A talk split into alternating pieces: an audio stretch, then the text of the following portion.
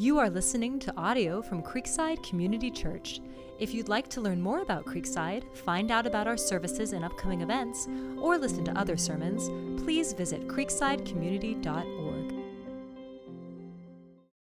Amen. Thanks, guys. Appreciate you, man.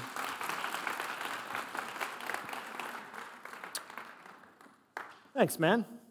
And uh, Creekside, thank you. Uh, I do not take it lightly that uh, we get to do this. It is not something we deserve, it is a gift, and uh, I hope to steward it well. So thank you. Proverbs 14 28 says this uh, In a multitude of people is the glory of a king, but without people, a prince is ruined. King is only great if his people think he's great. With no subjects, with no people, a king is just a weird guy who really likes being in charge. Uh, which is why, even when a, an earthly leader has absolute authority, they need to at least give the impression that they're serving their people, right? That really it's, it's best that I'm ruling because you get what you really want. And, that, and that's why politicians lie right? That's why they make promises they can't possibly keep. The era of big government is over.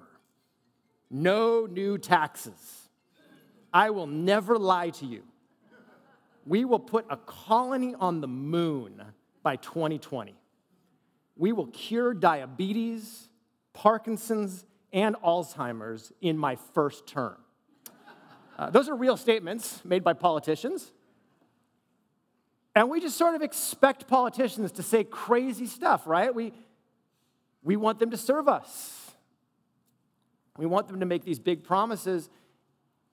It's one reason we have a really hard time with Jesus. People tend to view Jesus as the friendly member of the Trinity. You know, God the Father might seem aloof and distant, and the Spirit might seem spirity, weird. But Jesus is the approachable one. He's the gentle one. He's nice. Now, Jesus is kind. We'll see that this morning. But, but that view of Jesus misses something. In fact, it misses the thing. The thing that, according to the New Testament, is most central to who Jesus is. Who is Jesus? If you had to sum up the New Testament answer, you know what it is? He's a king. In fact, he's the king. 200 times the New Testament writers call Jesus Christ. Christ. Christ is not Jesus' last name, it's his title. And it's a royal title. In fact, every time we read those words, Christ Jesus or Jesus Christ, we're reading King Jesus, Jesus, the King. Jesus is a king. Here's what's challenging about that Jesus isn't like any other king. Jesus never tries to garner popular support. Jesus never caters to public interests. There's no campaign where Jesus goes, remember, you know, vote for Jesus in AD 30. No. Jesus just says things, he just does things, he just reigns. As someone has said, Jesus didn't come to take sides, he just came to take over which means that, that followers of Jesus are his servants, we're not his constituents.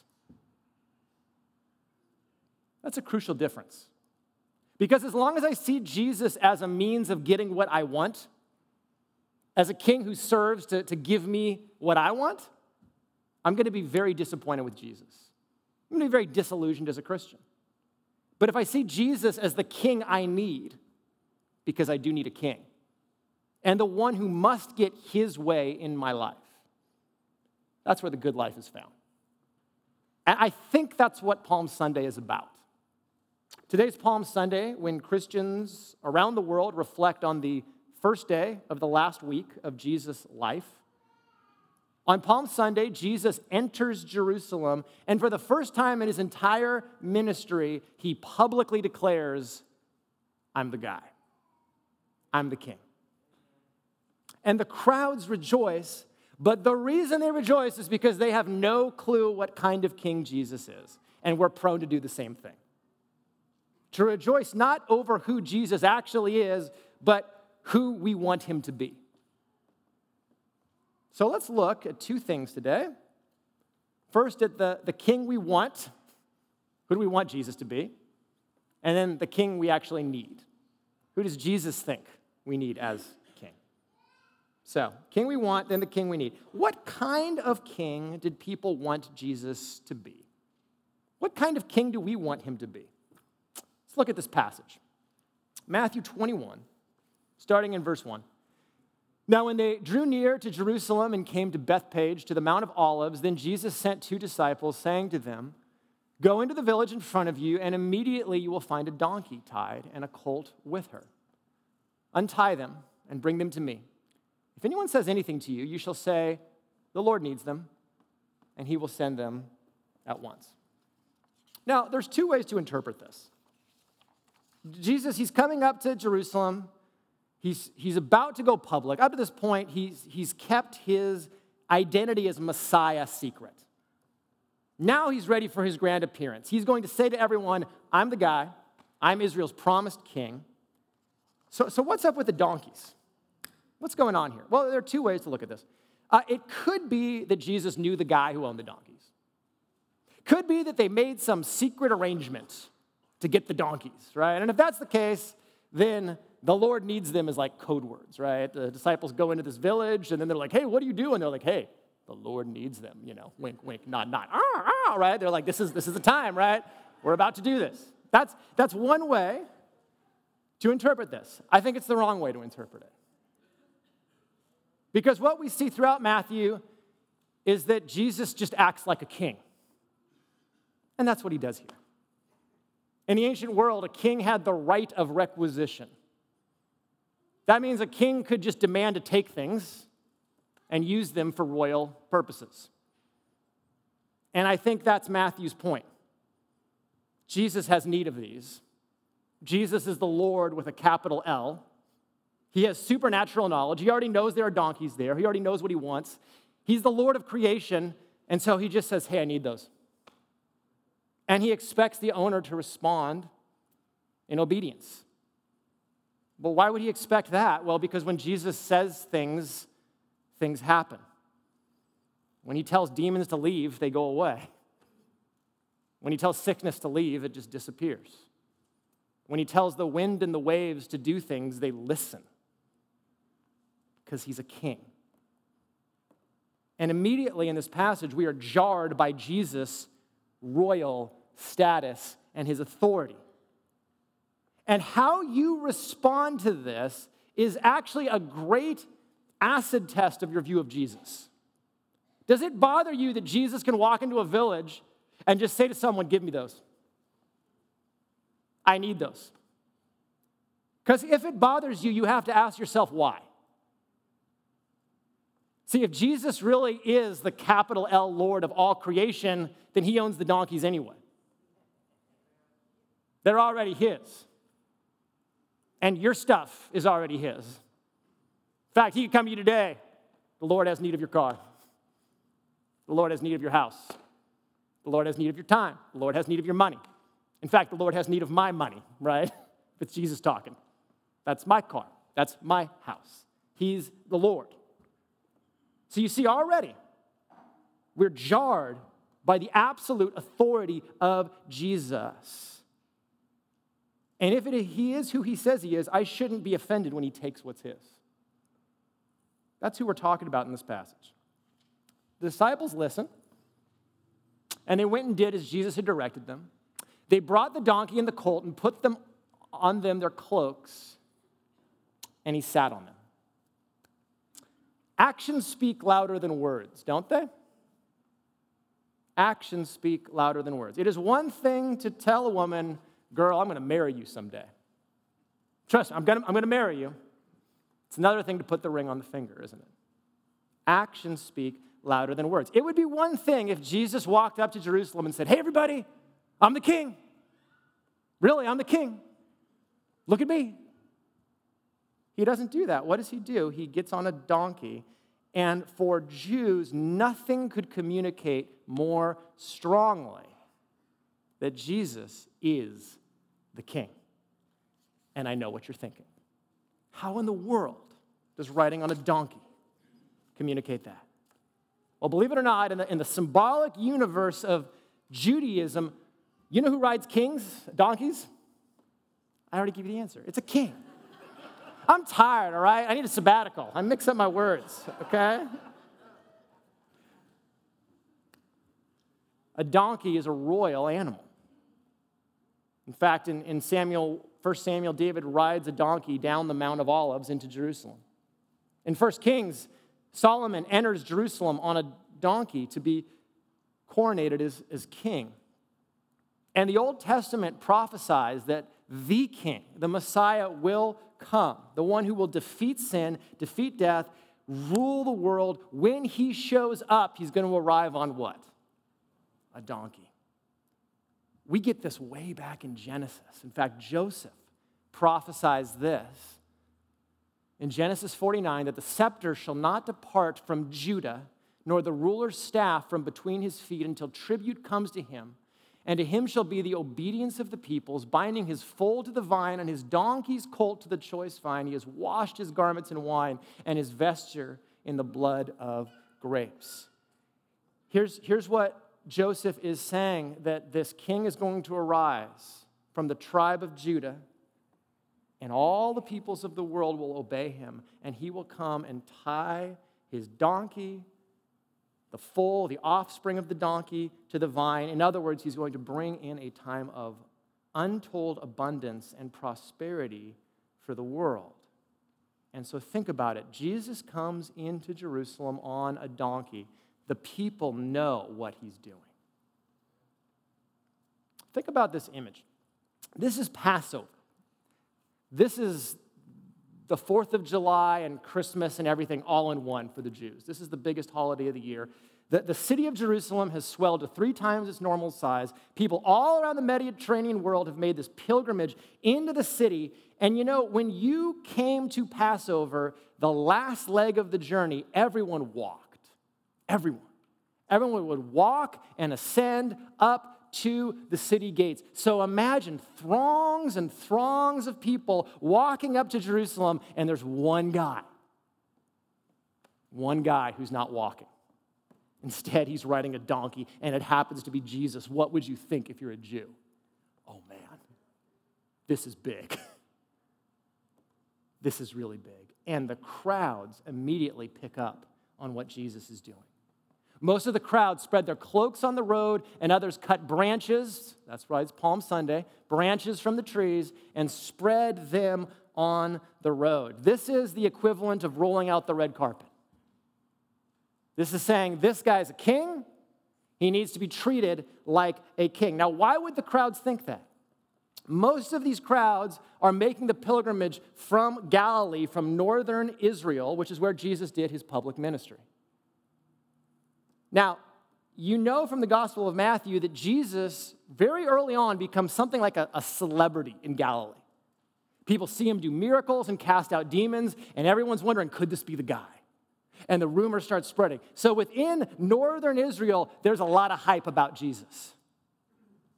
And so, as Jesus is making this pilgrimage with all of these people from his home region, what are they thinking when he gets on the donkey? I knew it. I told you that was the guy. He's here. And so they know what to do. They roll out the red carpet and then they start to proclaim the praises of Jesus. And the crowds that went before him and that followed him were shouting, Hosanna to the Son of David. Blessed is he who comes in the name of the Lord. Hosanna in the highest. And when he entered Jerusalem, the whole city was stirred up, saying, Who is this? And the crowd said, This is the prophet Jesus from Nazareth of Galilee. So, so as they are approaching Jerusalem, the crowd begins to sing Psalm 118.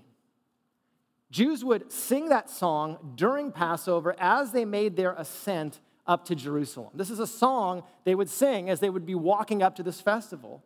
And if you look at Psalm 118, it's a song that you would sing at the enthronement of a king. That's what Psalm 118 is. It's this song, an ode to Israel's king, and it's a prayer that God would send the king, the Messiah, who will fix it all. Hosanna originally meant save us, Lord. So these people are praising God that the Savior has arrived, but they're also crying out for deliverance. They're saying, Save us now, Lord. Now, all these Galilean travelers, they acknowledge Jesus as the king, right? So, in one sense, they get the, the question right. He's the guy. But the more interesting question is what kind of king do they think is coming into Jerusalem? Because Psalm 118 is, is clear. Three times in the psalm, the king says, My enemies arose, but in the name of the Lord, I cut them off. Psalm 118 is about a warrior king who is going to enter Jerusalem as a conquering king and handle business and conquer the oppressors of God's people and establish his reign in Jerusalem. And so it's only natural that these Galileans would think he is about to do what? Set up his throne right now, kick the Romans out, let's go. This is the time. We are about to get God's kingdom on earth right now. It's what they expected the Messiah to do. They expected Jesus to come and make war and set up his throne. Here's what's interesting it's not just all these Galileans who think that's what Jesus is about to do, it's what his disciples think he's about to do. Right before this, as they're journeying toward Jerusalem, remember one of, one of the disciples' moms comes up to Jesus. Remember this? Then the mother of the sons of Zebedee came up to him with her sons, and kneeling before him, she asked him for something. And he said to her, What do you want? She said to him, Say that these two sons of mine are to sit, one at your right hand and one at your left, in your kingdom. Now, this is amazing because Jesus has been preparing the disciples for what's coming. In fact, twice already he said at this point, Guys, I'm going to Jerusalem to die. I, am going to Jerusalem to die. And it's almost as if the disciples say, Yeah, yeah, yeah, yeah, there's a whole death thing, but like your kingdom's coming. And the mom's like, Yeah, I, I, okay, whatever, but, but can my sons, like, uh, can they get like special treatment here? Would, would that be cool if they can sit on your right and your left in your kingdom, which is about to come? See, see here's the point. For the disciples, for everyone, the, the, they get excited about Jesus. Why? Because Jesus is going to meet their expectations of what a king will be. And at root, that's who we want Jesus to be, apart from his grace. We want a king who's going to meet our expectations, and we are his constituents, and he is going to give us what we want. And what the Jews wanted more than anything was political liberation now, God's kingdom now. They want a Messiah who's going to make war now and fix Israel's problems now. Right? And before you get too smug at the Israelites, you have to ask yourself, what expectations do I place on Jesus? Because at some level, all of us come to the king not because we think we need a king, but because of what we can get from the king. What, what bargain have you made with Jesus? Something that you think he will give you if you follow him. What is that mental calculus for you? Because I think the temptation for me is to believe that following Jesus will get me the good life rather than believing that following Jesus is the good life. That following Jesus will get me rewards rather than following Jesus is the reward. All of us have one. Is it success? Is it compliant children? Is it a good, stable, moral life? Is it a relationship you hope to get? Is it affirmation? Do you want to be praised by the praiseworthy? Is it ministry success? What is the thing you think Jesus will give you if you follow him? What is the thing you're hoping he will give you that he doesn't promise to give you? Because whatever that thing is, is the thing that it's an expectation you're putting on Jesus. And as long as that expectation is central to you, you're going to be disappointed with Jesus. Because you're going to think, God, I did this for you, I did this for this for you, and you didn't give me X. Whatever it is. Right? Ask yourself, what is that thing? What expectation are you putting on him? Because there's no guarantee. There's no guarantee. There, there's no guarantee for me that, that, that Creekside is going to thrive into the future because I follow Jesus. Can I be happy if it doesn't? What is that gut check thing for you? That's the question to ask. What expectation are you putting on the king? You know, at this point, you might be thinking, Jeff, Jesus is a pretty lousy king. I mean, why would I follow a king who doesn't give me what I want? Right? It's like voting for a president who doesn't want to fulfill your agenda, right? It doesn't even make sense. Because the reason for having a king is because we need a king. We actually need someone to reign over us. We don't need a king who will fulfill our expectations. We need a king who will fulfill God's expectations. We need a king who will do what's best for us. And, and see, that's what the crowd didn't realize. Jesus is the king, but, but they don't understand the timing. What Jesus is coming to do is not to make war, but to offer what? Peace. He comes to make war against Satan and sin and death, but what he offers to every human being is peace. Peace. And, and see, the crowd, they only get one part of the whole donkey thing. They, they, they fasten onto the king part. But what they miss is that kings come on a donkey when they offer what? Peace. Peace. That's why Matthew says this. This took place, Jesus coming on a donkey, to fulfill what was spoken by the prophet, saying, Say to the daughter of Zion, Behold, your king is coming to you humble,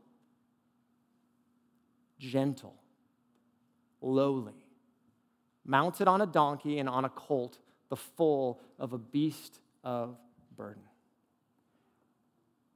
Matthew is emphasizing the fact that Jesus comes in peace, he comes gently, he comes in a lowly, accessible way to show what kind of king he is a king that will bring peace. And it's interesting, whenever the New Testament writers quote the Old Testament, ask yourself, how do they quote it? Because the way they quote it shows what they want to emphasize. Do you know what Zechariah 9 9 says? He didn't quote the whole thing. Zechariah 9 9 says, Your king is coming to you, triumphant and victorious is he, humble and mounted on a donkey. What part does Matthew take out? Triumphant and victorious. Why? Because in God's providence, Jesus doesn't come triumphant and victorious at his first coming. When does he come that way? At his second coming right? Zechariah 9 talks about this king who conquers northern Israel and then comes as a conquering warlord offering peace. Now, in one sense, Jesus did just conquer. He conquered Satan and sickness and, and was bringing in God's kingdom throughout northern Israel, and now he comes in. But the triumphant, victorious warlord part of this, it's not yet. Now he comes humble, he comes bringing peace.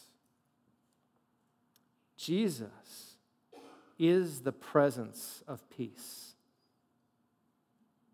Jesus offers peace. He's a king who offers peace with God, peace with one another. And just Jesus showing up brings peace. You know, it's, it's amazing. Um, have you ever, you ever seen someone ride a donkey? There you go. Now you have.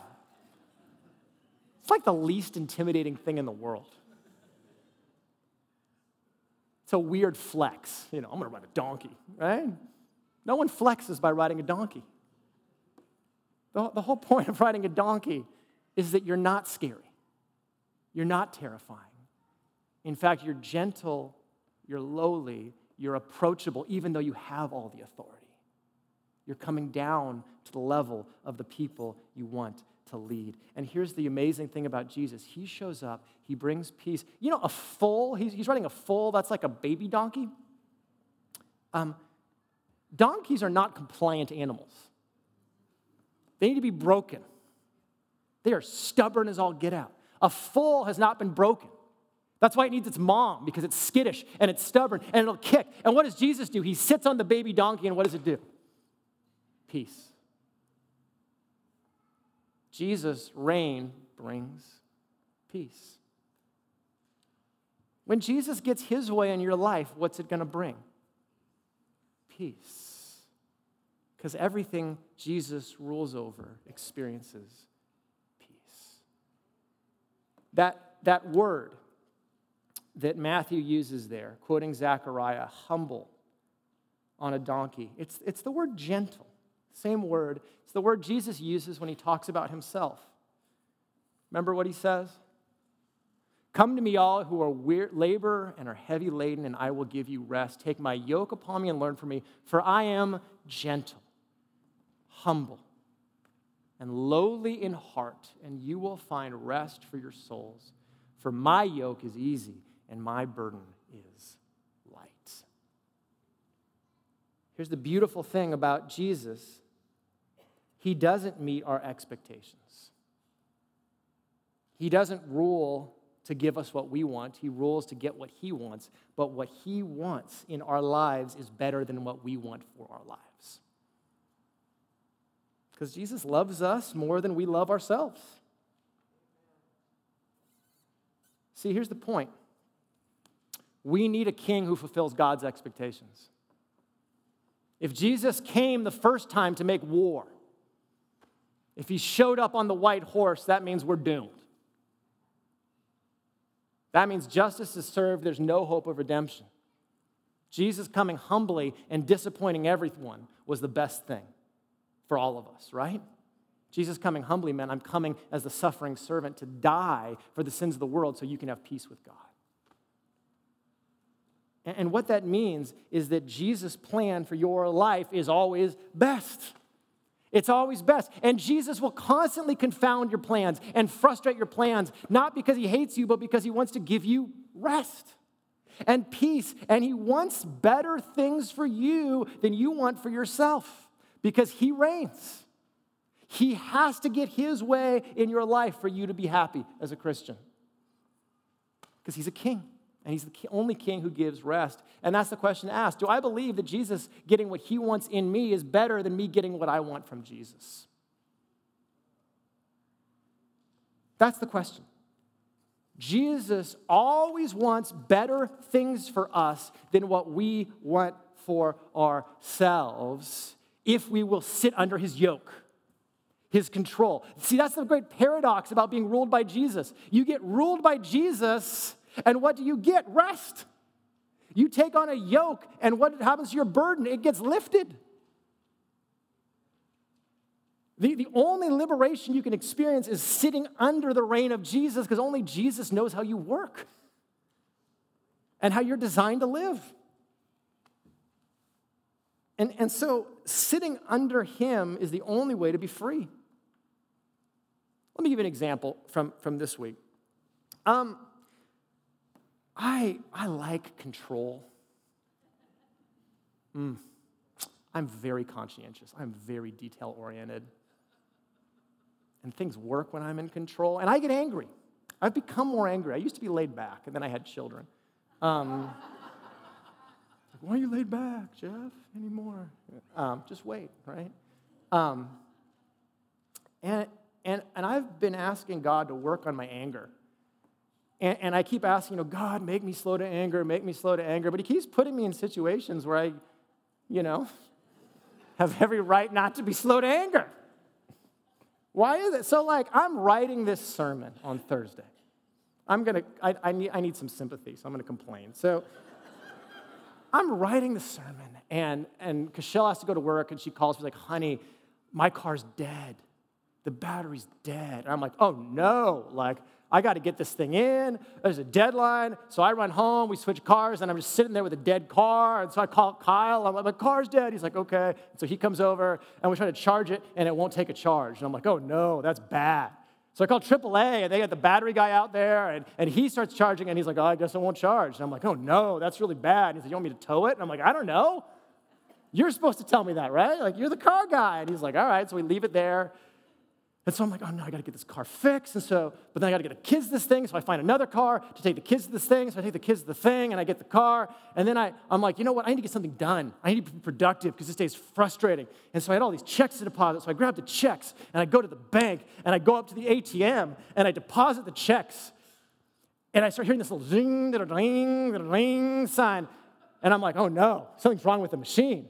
And then it says it won't take the check. And then it says it's gonna give me back the check and then it doesn't give me back the check. And then it just says error. And it says, call this number. And I'm like, I don't want to call the number. That sounds like a horrible idea. But I also like my money, so I call the number. And I call the number, and she's like, How can I help you, sir? I'm like, I had this problem with an ATM machine. Can you help me? And she's like, Oh, I've already taken care of it, sir. I'm canceling your ATM card now.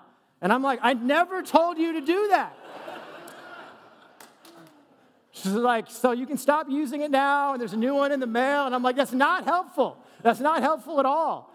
And then I'm like, no, the ATM machine ate my checks and they told me to call this number. And that's why I'm calling you because you're supposed to help me with that, like right now. And she's like, sure, I'm happy to help you. Oh, help you. Oh, you know what? We just closed. I'm like, I'm on the phone talking to you. You can't close. Like, and then I'm like, why did you take this call if you knew that, like, and she's like, I'm sorry, call back tomorrow. And so And like at that point in the day, right? You have to ask yourself as a Christ follower, like Jesus could have prevented all of this and he didn't. He didn't. And so, what on earth is he trying to teach me? God, make me slow to anger, okay? you're gonna learn. And you're gonna keep repeating the lessons till you learn. J- Jesus always wants better things for us than we want for ourselves if we'll submit to his yoke. Because what made the day frustrating wasn't just block goals, it was me getting angry about all of those things and making it a thousand times worse. See, I want things to go my way. Jesus wants me to be slow to anger. Which one's better? I want more money. Jesus wants to teach me contentment in all circumstances. What's better? I want people to be less difficult. Jesus wants me to be more patient. What's going to make me happier? I want results now. Jesus wants to build endurance. I want my life to be calm and predictable. Jesus wants me to be anxious for nothing.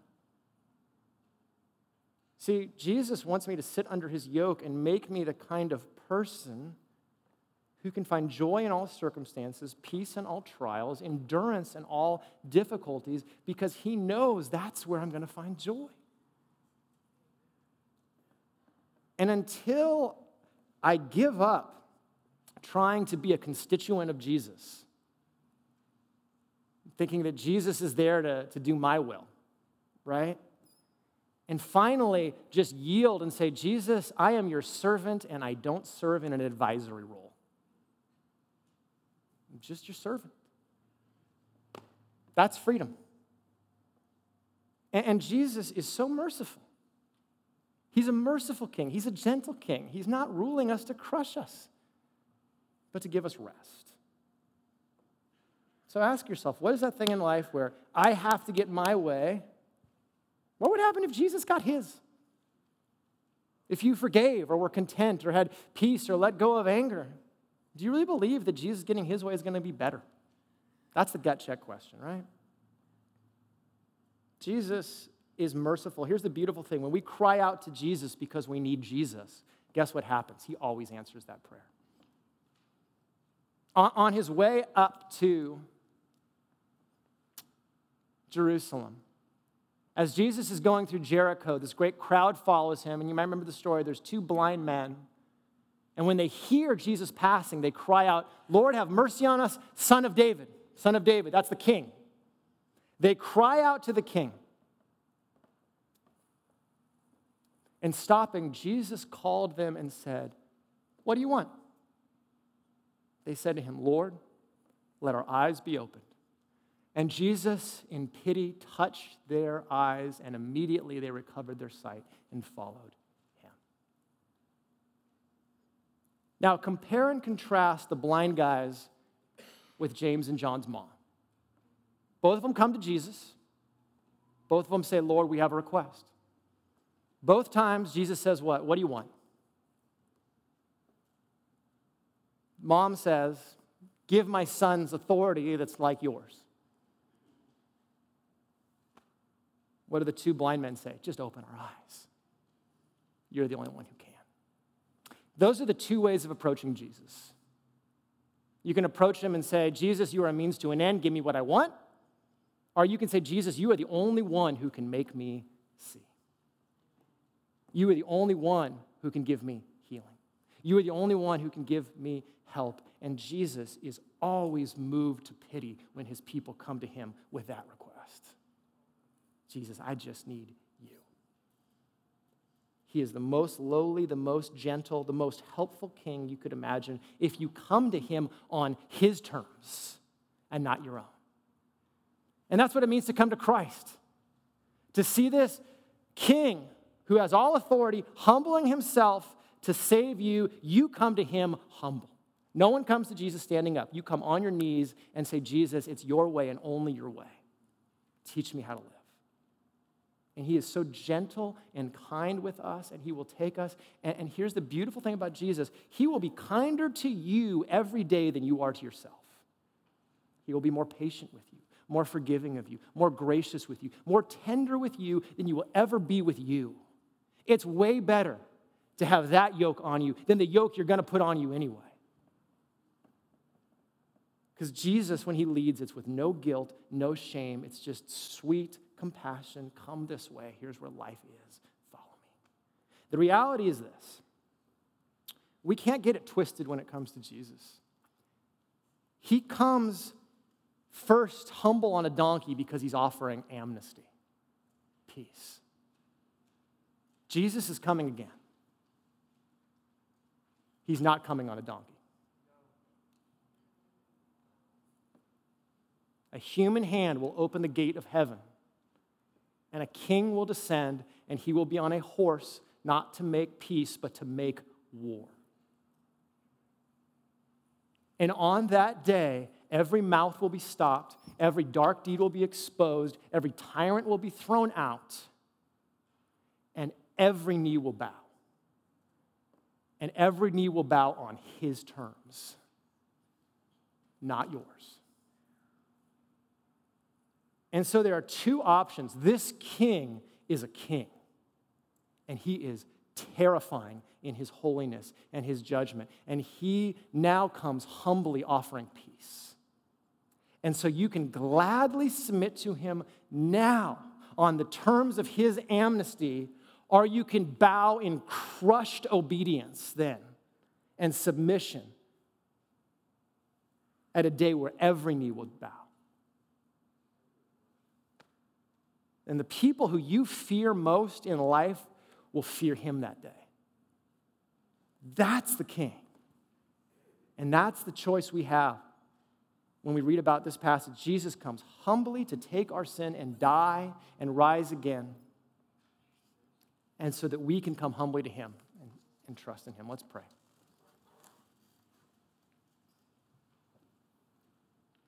And, and Jesus, in light of who you are, and we know how great and awesome you are, how much more astounding that you would come humbly. That you would come as a servant, that you would come to give your life as a ransom for us. And Jesus, I, I pray that that would move us to trust you and accept you on your terms and not ours. And Jesus, to see that good life is sitting under your yoke, under your reign. Because, Lord, we don't know how to lead ourselves. But, Jesus, you do. So would we bend the knee today and trust in you? Pray in your name. Amen.